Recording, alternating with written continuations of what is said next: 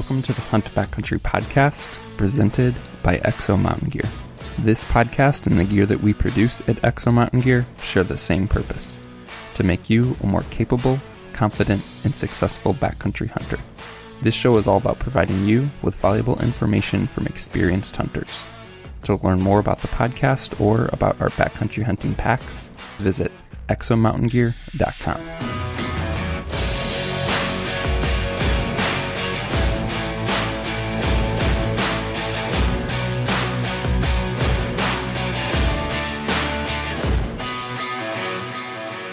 Well, welcome to the Hunt Backcountry podcast. This is episode 178. And on this show, Steve and I will be recapping the death hike that we just completed this past weekend. So, previously, we covered a little bit about this year's death hike on the Monday Minute, but we couldn't share the story, obviously, because it hadn't happened yet, but also because part of this adventure this year were some surprise challenges that we couldn't talk about because we didn't want guys hearing what was coming. So now that we're on the other side of the death hike, we wanted to recap the experience, the lessons we learned, the surprise challenges that everyone encountered along the way, and maybe give you guys some ideas for well, maybe go do this event on your own. Like grab some buddies, go find a challenge, put it together, make it happen. It would be cool. One of the pieces of gear I relied on for this hike was the brand new Brooks down sweater from First Lite, and you can win one. So First Lite partnered with us for the podcast this month the monthly giveaway here in June of 2019. You can win that new Brooks down sweater from First Lite. Just go to exomountgear.com forward slash podcast. You can enter there really easy. So the Brooks is going to be a great piece of active insulation, has 800 filled down, only weighs 11, 12 ounces, right in that ballpark, depending on your sizing, of course. Pack's super small. I'm really, really happy to have it in my pack for the death hike and for upcoming big game seasons this fall. So go check that out, as well as the rest of the new 2019 gear at firstlite.com.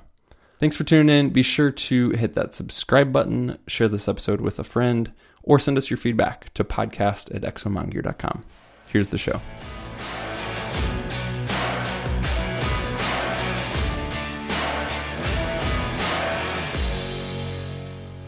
Steve, we survived the death hike. How the heck are you?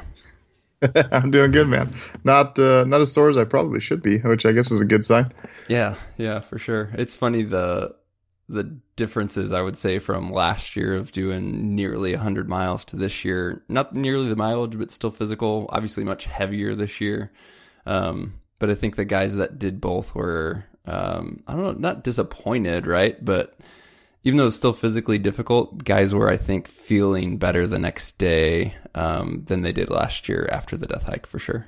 Yeah, yeah, it was a general, uh, definitely a general statement to be made there that uh, guys were a little bit less sore, which was surprising to me. I mean, we did the last 18 miles, you had to have, you know, everyone's packs, you had to add 40 pounds to your pack. So everyone was between 70 and 80 pounds for an 18 mile hike, uh, which is uh, not something easily done. Yeah, no joke. Um, yeah, so just hit the overview. I one of the things I really enjoyed about this year was just that it was the I think it was the most realistic death hike um, in terms of what actually applies to hunting and what we do on a quote unquote normal base of a of a backcountry hunt. Um, and we can get into that with some of the challenges and that. But again, just to kind of recap, what was the format of the death hike? We touched on this on a previous Monday Minute, but just kind of, if guys missed it, what was the quick overview of how we approached this year? Um, yeah, we, we essentially just set out to do a bear hunt, but we put parameters on it of distances that you had to hike. Um, we kind of made it put a timeline on it, which you know these are all very realistic situations that guys could run into. They could get to the trailhead at midnight and have 48 hours to hunt, and they have to get out by midnight because they got to drive home through the night and get to work the next day, right?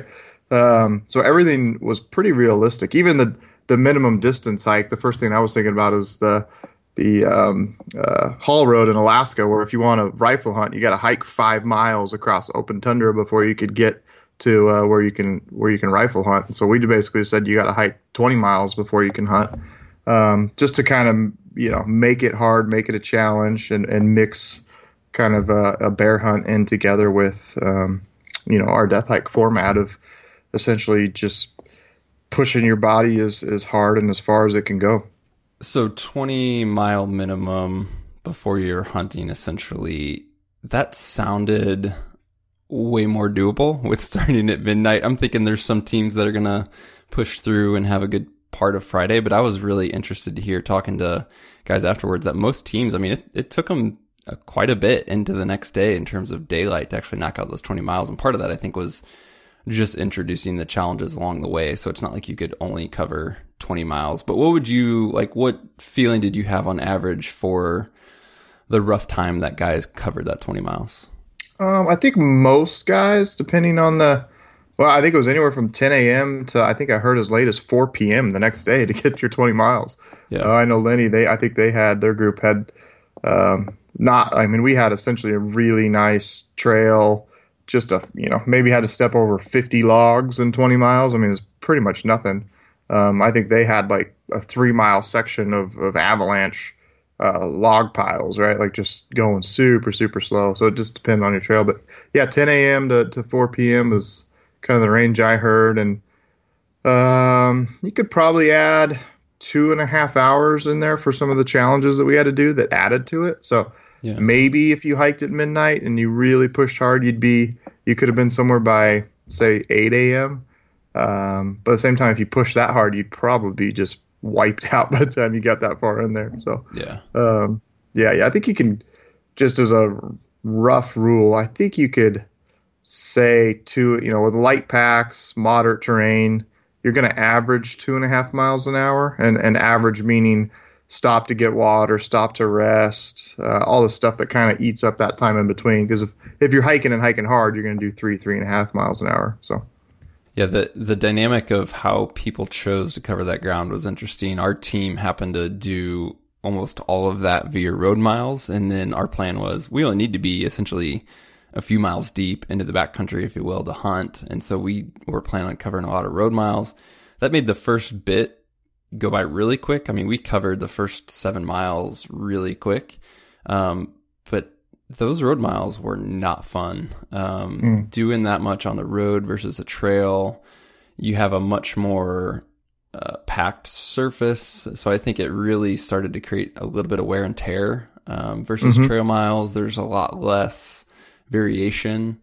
Um, so that was interesting. Then to look at some of the guys who decided to drive for two hours and then hike. I mean, there's all different strategies. And so that was part of the fun aspect of it. I'd say for sure, though, doing something like this again, I wouldn't do that many road miles. I'd, I'd much rather be on the trail and in the backcountry for sure. Yeah, I was uh, similar.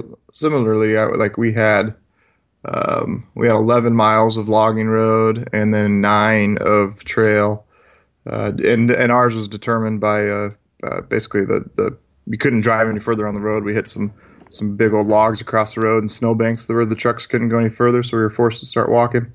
Um, but yeah, the the road miles seem to almost go by slower just because it's uh, it's not as dynamic. You know, it's a, it's the great or a very similar thing would be when you jump on the interstate and hit cruise control at 80. Like things just seem to go really slow. you know, uh, versus if you're driving like a, a you know a back roads highway where there's just the roads winding and curving and you you're kind of staying engaged in it. So. Uh, I'd, I'd, prefer to do nice, I guess, nice trail uh, versus versus road miles. So weather was um, weather was a factor kind of for the whole weekend, and we get into more of it later. But the forecast was looking really sketchy uh, beforehand, and then we had quite a few guys driving over from Washington, Oregon, and they were reporting that as they were driving over into Idaho, they went through nasty, nasty weather.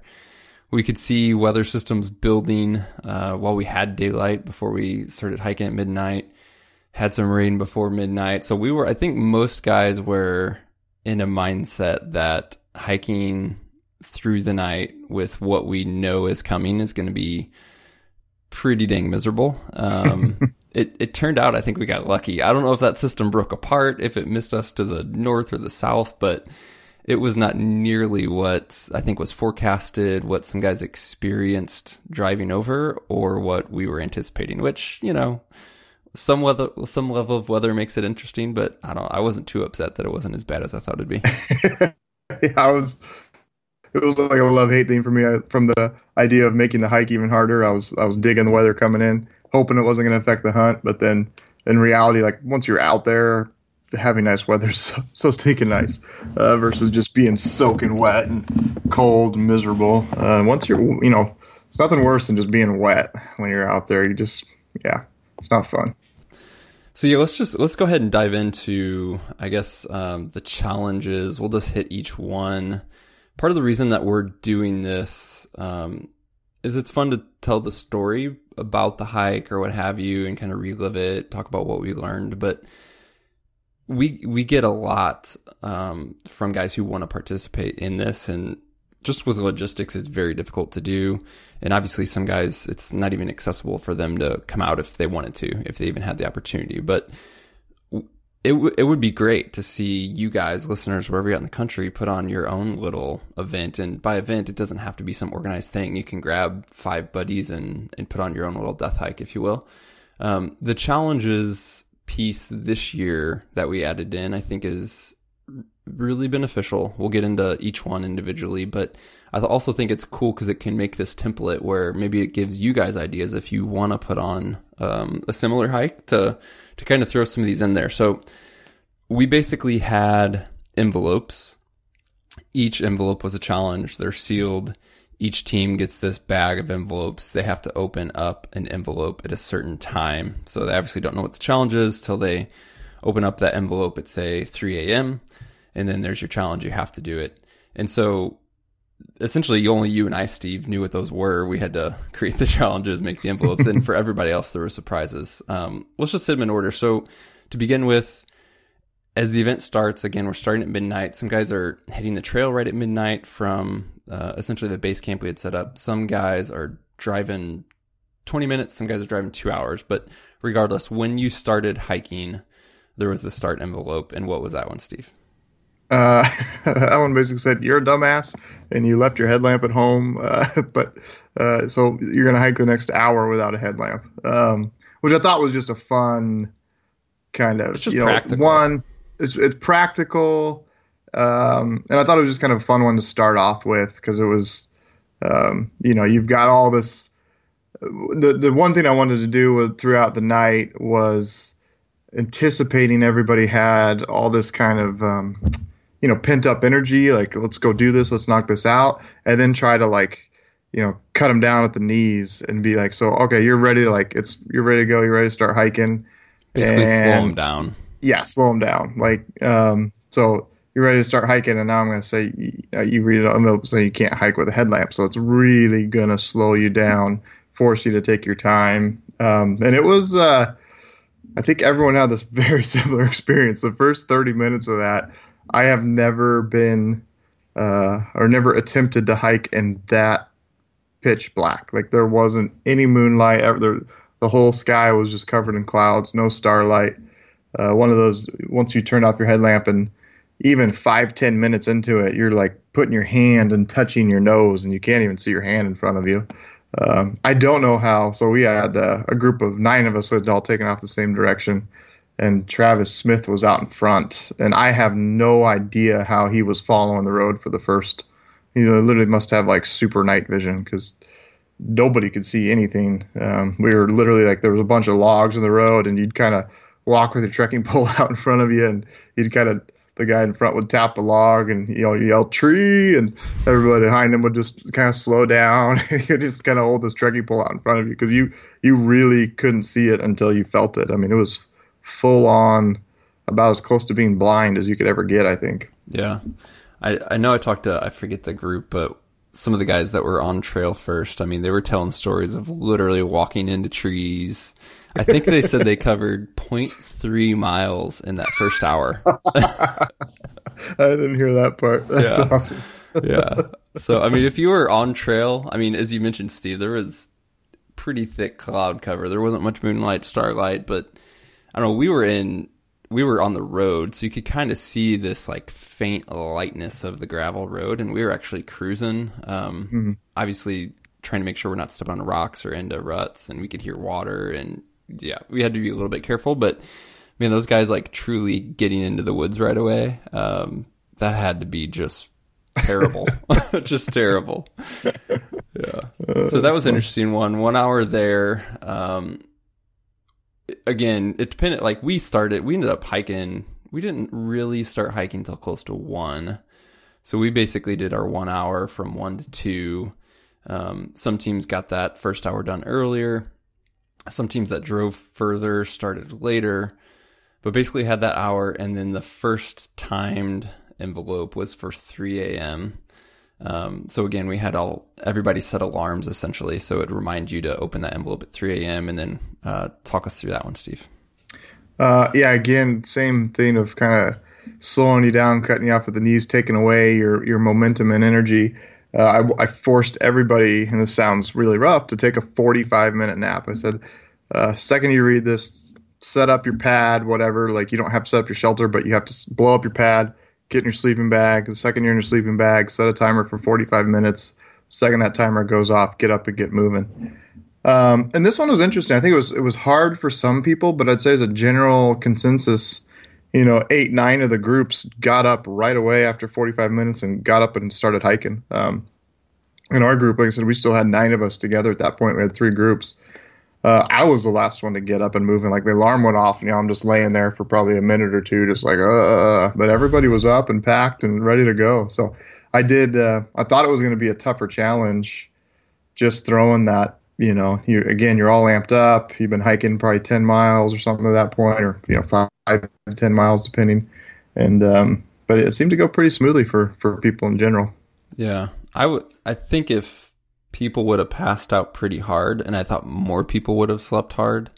Uh, being that it's 3 a.m., you've already done some some level of physicality.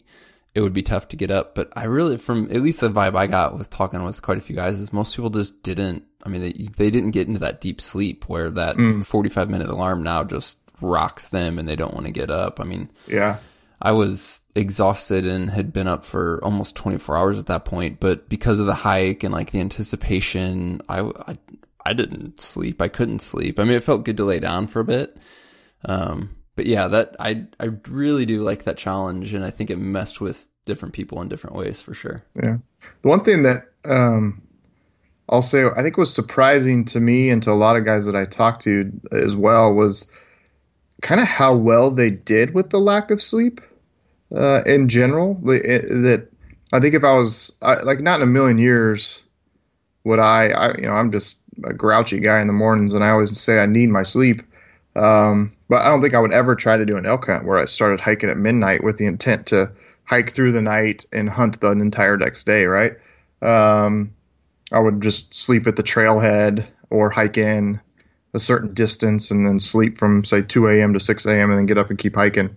Um, but it, it, it, didn't seem to like I know if I had done that uh, and got into good elk, I'd have been fine to hunt that whole next day, and you would have crashed early and crashed hard that night for sure. But it was definitely opened my eyes to that's entirely feasible to do to to get to a trailhead at midnight, hike through the night, hunt the whole next day.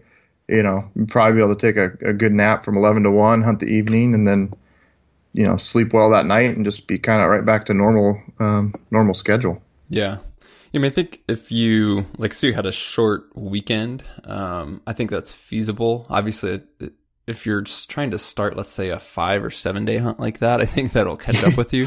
yeah, um, yeah, I think you'll end up sleeping through some some good hunting time just to get the rest. but I certainly think exactly what your experience was. It, it wasn't as bad as I thought it'd be, and it definitely, I think, opened my mind for like a quick like bonsai 48 hour trip, like essentially what we did, right?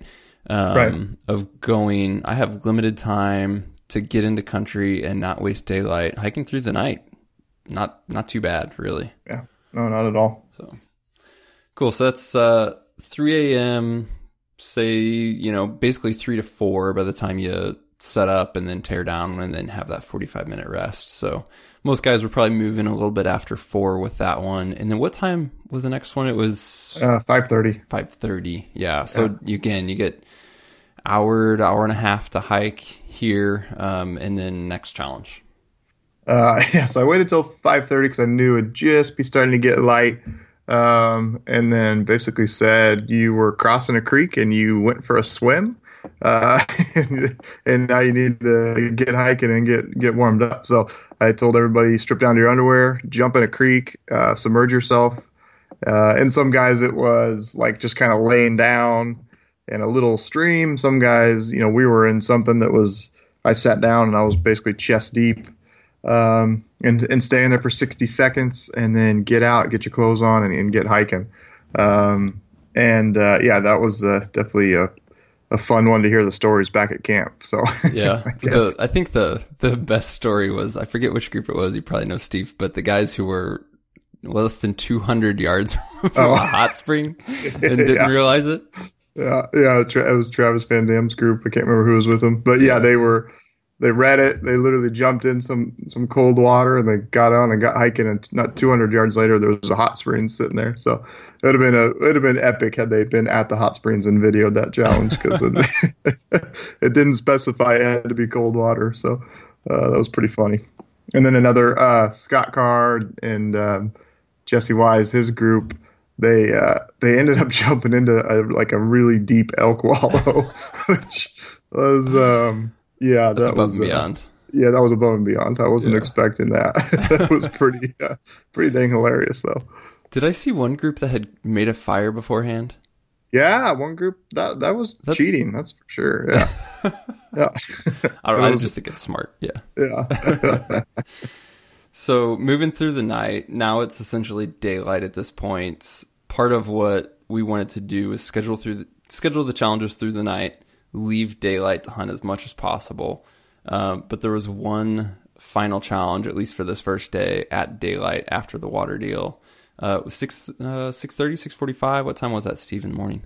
Uh, I yeah, six forty five. Like yeah.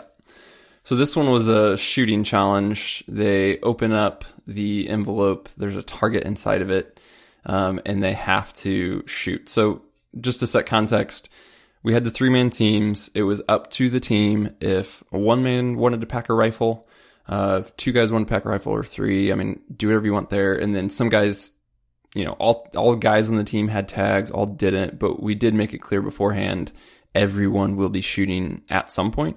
Um, and that was this shooting challenge. So, Steve, talk about how you set up, you know, the yardage and the distance and why for the shooting challenge. Yeah, I just try to think of a good um, a distance that everybody I wouldn't say everybody, but I'd say the vast majority of the group would feel comfortable shooting. There, you know, there's a lot of guys there who are pretty uh, proficient with rifles, kind of shoot, you know, long range, quote unquote. Um, and so I thought for like for whatever reason, 436 came up. I know like from setting up all the Tamarack archery shoots, the shots that are that are tough or the the oddball distance, right? Like the 67 yards because it's like you're you're not you can't just evenly gap your 60 and your 70 yard pin. Um, so rifle, I was thinking guys are probably got a 400 yard mark and they got a 450 yard mark on on their dial. Um, so let's make this 436. Um, the rule was it had to be um, you had it right where you were standing, or essentially as soon as you could, you had to shoot directly uphill or downhill 436 yards. Turned out that was pretty stinking hard. Uh, we ended up hiking.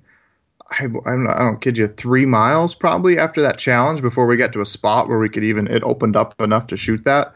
It was so brushy and steep that, you know, you maybe could like 50 yards down to the creek and every once in a while there'd be like 100 yards up, but we can never get that distance. So our angle was, was actually fairly flat, maybe slightly uphill.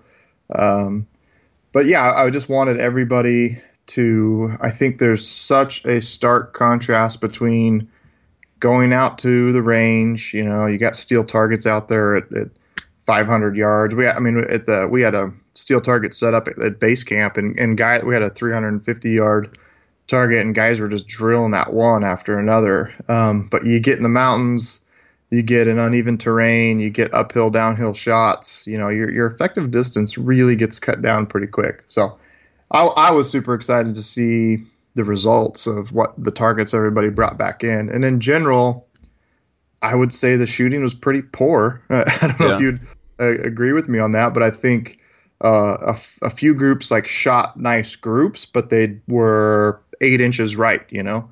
Um, so it's like, well, I, I shot gr- I shot great, but the windage was wrong, and it's like, well, that's that's a wounded bear. That's a bear in the guts, right? Um, and so it was just a I liked the challenge because it was a very realistic test and set realistic expectations on how much your effective range does really get decreased while you're out in the field. And, and this is shooting with no time constraints, no live animal, you know, theoretically no adrenaline pumping through your body. Um, you know, it's still, but it's still just like a real mountain shot uh, in, a, in a real situation that you're going to face while you're out there hunting. Yeah, yeah. I mean, it's easy to, I don't know, just just to throw yardages out there, or as you mentioned, like shoot in ideal conditions. Um, I mean, I was a couple weeks before this, I was out shooting at 350 and just hammering stuff, but wind was great, no pressure, you know, no big deal. Um, and this challenge, when we were shooting our team, like it happened. I mean, we were literally looking through our scope and watching snow blow sideways, like almost perpendicular to the ground. And so it's just one of those games of how well do I really understand what is going what my bullet flight's going to be 436 yards down range in these types of conditions. And in the end, like our three guys, none hit the target. And there was quite a few groups who clean targets coming back for sure. I think what two, maybe three groups, um, all three guys hit the target. I think. Yeah. yeah. Yep. I think it was only yeah two. I think it was just. I think two. it was two. Yeah. So another group, another one group had a, a fairly tight group for 436 yards, but I said it was all to the far edge of the paper. So yeah. So yeah, I mean it's definitely. Um, I think enlight. I don't want to even say in enlightening because I'm not totally surprised by it, but I think it, it Right. was a very helpful, like real world to look at not only what did I do this day, but to take 33 guys who all at some level shoot. I mean, some of these guys aren't rifle guys, but at some level, you're talking hunters, guys that have spent some time behind a rifle, right? And to take 33 guys and say, eh, probably six, seven, eight of them made what I would call a good shot in those conditions, you know? yeah, yeah, I'd agree. So the the other beauty of this, let's let's talk about. So for some of these challenges, it was just a challenge. For some of the challenges, we had like a competition. The shooting had to be one of them. Um, so the team that had the best three shot group on target um, won some really cool benchmade knives. And the guys that won that, what were they shooting, Steve? So this was- is beautiful. it I love this. Yeah, it was Pat, Rick, and Jake, the, the guys that work in the Exo warehouse. I, I put them on the same team. And uh, it was Pat's rifle, and I think he said it's like a 20 year old Winchester like gun. 30, yeah. I think he Yeah, said it was made the year he was born, so. Oh, just uh, you know, there's a, there's a, a lot of guys, myself included. I'm packing around a four thousand dollar carbon barrel, super nice gun, and the the team that won the challenge had a you know 20, 30 year old freaking Winchester or something. So Yeah. it was pretty. Uh, and I don't think Pat had ever even shot it past 350 yards. Uh, Wow. so it was uh, it's pretty wild. Yeah, they were all on target, good group, um, shooting a 30 year old gun, shooting a 270. And then, yeah, we have all these guys with three, four, five thousand dollar guns and the latest sexy cartridge, you know, Yeah. hitting blanks essentially. so that, that was, uh, that was helpful as well. Good reminders. Yeah, for sure. So that concludes essentially the challenges, uh, timeline wise for now. Yeah. Um, and Yeah, so, well, I- yeah, go ahead. essentially put put the challenges throughout the night, and then the goal was, um, by you know, you shot first thing in the morning, basically shot when you had good daylight, and then you were just hunting. You know, just no, you know, we weren't messing around. We're, we're at that point, we're hunting and and um, gonna hunt all the way through that night and Saturday morning. Right. So most teams are done with the challenges by between say seven and seven thirty in the morning. You now have essentially till dark to hunt. Uh, sounds like a good chunk of time, but most guys didn't get much hunting in between covering miles. Um, and then as good as the weather was overnight for the hike, um, most groups had weather systems throughout the day. Um, so that actual day of hunting was, I mean, for some teams, it was essentially nothing. Um, I think you said, Steve, you guys got maybe 30 to 60 minutes of like Yeah, decent glassing was- in or Well, yeah, we are we got to mile 18 pretty quick, but then to get up to our glassing point was another four miles and like 3,000 foot of climbing. Uh, so that took us a little bit of time to get up there. I think it was like 12:30, something like that. And literally, by the time we got up there, it would like uh, it started to rain, and then it turned into snow, and then it got fogged in. And we're like, well, let's just uh, Jeff Lusk could pack a teepee, so we just set up the teepee. let's crawl in here, take a, a nap for two hours, um, and then hopefully it clears out. And never cleared out. I mean, we Jeff got out and I got out uh, like for 45 minute little bunches to glass in between the you know all the clouds and, and snow that was rolling in, uh, and didn't see anything. But it was pretty much from noon until we went to bed, pretty much hanging out in the teepee. So, which was fun. We got you know you just BS a lot and you're killing time and telling stories. So right. But uh, would have rather been out there in decent weather glassing up bears. That's for sure. Yeah.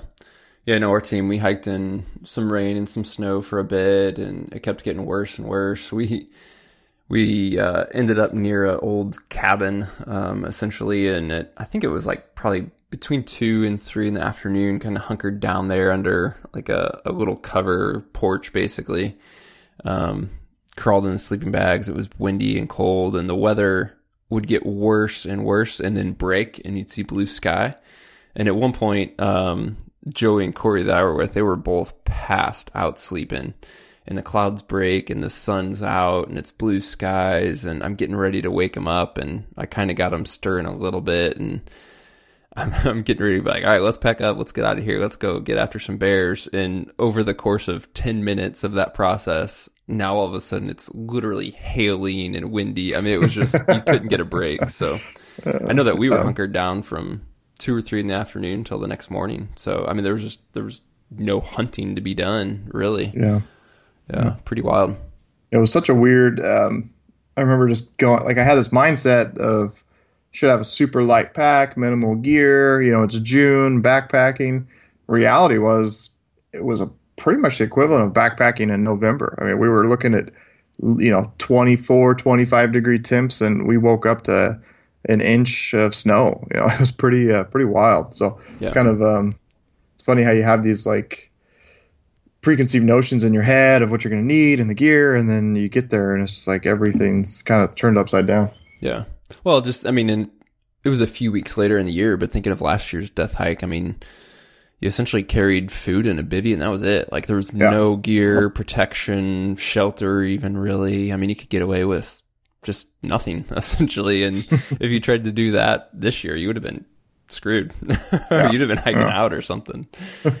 yeah. So, so overnight, um, pretty much not much hunting that day.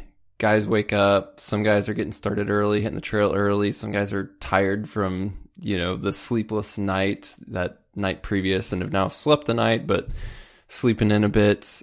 Basically, now it starts a challenge again. So we're on to the second and final day of the hike. Guys don't know it, but if you haven't killed a bear at this point, you're going to have a long day. If you have killed a bear, you're going to have a long day. so apparently my name was cussed a few times. Yeah. yeah. So I think it was, what was it, Steve? 8 a.m. was the challenge envelope? Yeah, yeah. I think I was going to make it like 10 a.m., but then it was your idea to like, hey, let's just do this first thing so guys can kind of plan their morning and know what to expect. So basically at 8 a.m., they opened the envelope and said, you know, congratulations, uh, you killed 120 pounds of rock. Figure out how to get the rocks out of here. And I said, you, you don't have to start packing them now, but they must be packed a minimum of 18 miles. So you had uh, had to fill up between you know the three guys in the group. You had to fill up 120 pounds of rocks and pack them out. Um, and so you could have divided that divided that up however you like. I, in general, I'd say everybody just did 40 pounds, um, with a few exceptions here and there. Yeah, it was interesting. I mean, we were we were 22, 23 miles deep, I think, at that point. So we hiked four or five miles, something like that, and got to that 18 mile mark. Um, loaded up and kind of we we took the approach of uh, we had different pack weights just with gear and like Joey wasn't carrying a rifle and Corey and I were that type of thing. So we basically just did the math and averaged it out. So we all had 80 pound packs essentially. So Joey, who wasn't carrying a rifle, was now carrying a 55 pound rock. Um, you know, whereas I had 40 pounds and then Corey had a rifle and more gear and was carrying a little bit less. But like, so our team, we ended up just all coming out across the board at, with 80 pound packs. Mm. Um, yeah, it was. Uh, yeah, it was a it was a good long day. I mean, part of what I don't think we've mentioned in this podcast yet was we had 33 guys and we were able to get them all into one of the new K3 frames. So talking about not only a a physical test for each guy to pack. Call I I would say if there was the average was mid to upper 70s for sure. Um, yeah. like across the board. So to pack out that type of weight um, for 18 miles is no joke, and then everybody's doing it on a new frame that's new to them, which was a good a good little test as well. So yeah, overall, it was, it was, uh, it was impressive. You know how guys yeah. stepped up to do that for sure. Yeah, every every single group did it and sucked it up, and um, it was a good good lesson. You know, I know we want to do an episode on on packing meat and stuff, and it was a good lesson on on just like live in the field of packing. Like you know, weight distribution was key. Tyler um, Boschma, he was the kind of in a hurry. Um, just I think he said this. You know, we we kind of all in a hurry, right? Like let's just throw rocks on this and, and get hiking. You know, because everyone the rule was you had to be out by midnight, um, so there was no time to waste. And he kind of threw some rocks in some in bad not bad places, but not the you know like weight was sitting a little low in the pack. Um, I guess that was probably the main thing, and then just weight that wasn't distributed very evenly throughout it. And he did, and they actually one thing we threw in there was the heaviest pack out. Um, you could throw in as many rocks as you wanted, and, and you could. Uh, we had some Katabatic Gear, got us some quilts um, as prizes. So uh, those guys decided to go after that, and I think they're the only ones that really went after it. So they did Travis did 105, Tyler did 100, and then I think Garrett did 85 or something like that. So they did that 100, 105 pounds over 18 miles, which is pretty freaking ridiculous. Um, but but weight distribution is just absolutely critical. You can make 100 pounds feel like 80 or make it feel like 120 um, just through properly getting that weight. And the best tactic um, was just putting small rocks distributed throughout the bag inside your pack versus like this just one big heavy, you know, because a rock is such a going to be a weird, clunky, odd shape uh, versus like one 50 pound rock right in the middle. Um, definitely didn't distribute and carry the same as, as little baggies um, or, or you know, little rocks distributed throughout your bag. Yeah, it was. Um, yeah, there's it, it was good to see how people had different approaches or different experiences there. I mean, we we had that problem you just talked about, Steve, of you know Joey. We found this 55 pound rock and getting that on the frame situated right it can be difficult. I mean, yeah. even if you have a 60 pound bag of meat, that's that's easy peasy, right? Like it's softer yeah. and you can shape it, but just as giant boulder is a pain in the butt, you know?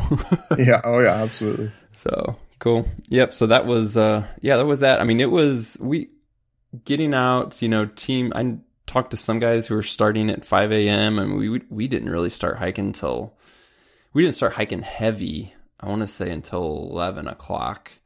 Um, so there's a pretty good span of when guys got started that day, a good span of when guys got back that night. I mean, we, we ended up being one of the later teams getting back with a later start, plus moving. I mean, we were moving pretty slow, especially at the end. Um, but it's one of those things where you get to that, and 18 miles with that weight is just like just slow and steady and stick to it. And at times it's going to feel horrible. At times it feels better. Um, it really reinforced on me the importance of of breaks even um, mm-hmm. and especially with heavyweight because a lot of times i just i'll get under a heavy pack and have this mentality of like let's just go like let's just get to the end let's get this over with um, and so i'm not always the best about wanting to take breaks uh, especially in that type of situation but really i mean you could take a a true just five minute break and get going and feel a lot a lot better. Um, so that was yeah, one thing that, that, stuck out to me a lot. Yeah, there's you know 80 pounds even on a very comfortable pack 80 pounds is still 80 pounds of pressure on your hips and on your shoulders and it's just not a natural thing so um, definitely a tip for those long pack outs is and we pretty much we would move you know at first we were probably doing three mile chunks and then stop, rest, you know, and whether sometimes it was five minutes, sometimes it was 15 minutes. Um, what, you know, if we stopped at water, we'd fill up and filter and that'd take a little bit longer. And then towards the end, I think we were making it a mile and a half. Um, and then you'd stop and rest. And every time the pack got heavier and heavier when you went to put it back on. But I think your, your end result is dramatically better versus if you just slapped all that weight on and try to knock it out as fast as possible. Like your ability to, if you want to translate it into real world, you're you're elk hunting with your buddy for a week, and you know somebody kills one on day two. If you really slow down and take your time packing out that elk, you're probably going to be just fine to hunt maybe not the next morning, but the next evening and the next day. Versus if you just kind of went gangbusters on it and got that meat out of there as fast as you possibly could. And maybe you, you might have to if it's super hot or something. But if you have the time, take the time. And I think you you know uh, you're going to be a lot better off come you know the next day, two three days later. So good stuff, man. Um. So yeah, that was uh that was getting back to it, getting to the end. Am I, are we missing? Oh, we are missing a challenge. So we, oh. I was like, I know there's something else. So yeah, at 4 p.m. Uh, again, guys are in 80 pound packs already ish. Uh, probably been doing it for four to eight hours at this point, and 4 p.m. is the last challenge envelope. So walk us through that one, Steve. yeah. So one thing, uh, you know, again, I think I mentioned this is I, I, wanted to keep all the challenges that these are like real things that could happen, and maybe situations that you've never been in, falling in a creek when it's you know 30 degrees, uh, having a headlamp, having a hike without a headlamp. Um, but the the last one was basically one of the guys in your group fell off a cliff, broke both of his legs. Uh, luckily, you have an inReach, and the helicopter can get to you, but it can only get within half a mile. Figure out how to get your buddy that half a mile without him touching the ground. Um, it was super interesting. I I, I, ne- I had no clue how hard this was going to be. Um, you know, I think if in it in in general, I'd say people just kind of knocked it out, and it wasn't that bad. Um, but I think if it had been, if it was just one on one, if it was just one guy having to carry his buddy half a mile, because we had two guys to carry one dude, that would have been a probably a much different story. terrible. But, yeah, and yeah. it was fun. Like the guy, the the um the amount of guy, like different ways people did it. You know, we found like we just kind of knocked it out doing piggyback. Uh, we just rotate back and forth, like hike, you know, 100 yards, 150 yards, and then swap and uh, and just carry the guy. And I think that it was probably worse for the guy who was riding piggyback because he was like holding on with his arms and you know getting his freaking uh, um, family jewels slammed into the back of you. you know, like, kind of freaking like this is uncomfortable. Um, but uh, yeah, it was um, it wasn't uh, that bad. I mean, it definitely gave me the perspective of like if you were and I are hunting together and, and something crazy happened, I know I could at least I know I could move you you know, I could get you a mile or so if I had to. It might take a while, but it could be done. Yeah, that's reassuring. Yeah. yeah. No, this was this was a good one, and I think with two guys, it's honestly not not even a big deal. Um, it could be in certain terrain for sure. Like, let's say you had to go, you know, severely up or down something loose. Like, don't get me wrong, it could be difficult, but if you're in decent country, two guys. It's yeah, it's not too bad. Um, we ended up doing a two man carry pretty much the whole time. It was actually funny at this point. We were on road, so that made it even easier being late in the day and on this pack out. But literally, we got uh, we got Joey and I got Corey hoisted up, and basically, I I came in like kind of a fireman's carry under Joey uh, Corey's upper body. Joey grabbed his legs, and we're kind of shuffling him down the road and as soon as we get Corey elevated, we see a car coming down the road in the distance. And so here's two guys in mostly camo carrying a six foot three, six foot four guy down the road. And so as this car just gets closer and closer, Corey's basically laying down on us and facing out back. We just t- turned Corey to the car to like let him be our little representative. So like, are you guys okay? And yeah, so we kind of had to explain. Yeah, we're we're okay. We look stupid. We're doing a challenge. Carry on. So that was pretty. Fun. Yeah, that's pretty. Uh, sure, the story those guys told driving that car to yeah. their buddies when they got back. Like, yeah, pretty yeah. comical. so cool. That was. uh Yeah, I mean that was pretty much it. Got back. Everybody made it back by midnight, uh, which was the goal, which was nice. Had a big old fire, swapping stories, and that's always honestly one of the the best parts is not only the joy of getting done with the difficult effort, but just getting back and hanging out, and yeah. swapping stories, and being with all the all the guys is is fun for sure. So in the end, I mean, we went on this to to hopefully get some bears. No teams killed a bear. Um, I think two teams even. I think only two teams saw a bear, if I'm correct. Um, yeah, no shot opportunities, no bears. So Steve, what is the beyond packing out the penalty weight? What is the penalty for not killing a bear? Uh, I don't know if we can talk about the pink shirt. we got to keep it a surprise. it's a surprise. Let's just um, let's just say, yeah, later this fall, you're gonna see some surprise. You're gonna see funny some, photos, some funny and entertaining photos from. Yeah, anyone who was on this hike, the next successful hunt they have will be a memorable memorable photo. So look yeah. forward to that. yeah, and to, and to add some fun into it and get some laughs out of it, and it's gonna be yeah, it's gonna be pretty epic. Comes August, September when some of these guys start killing animals. So.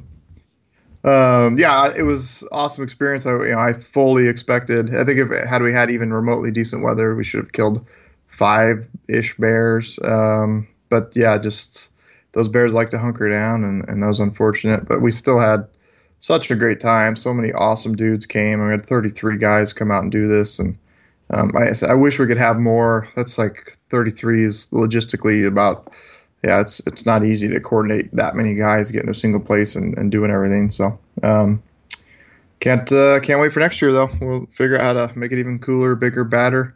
Uh, some of the guys are asking to make it harder, so I guess you're gonna get uh, get what you're asking for.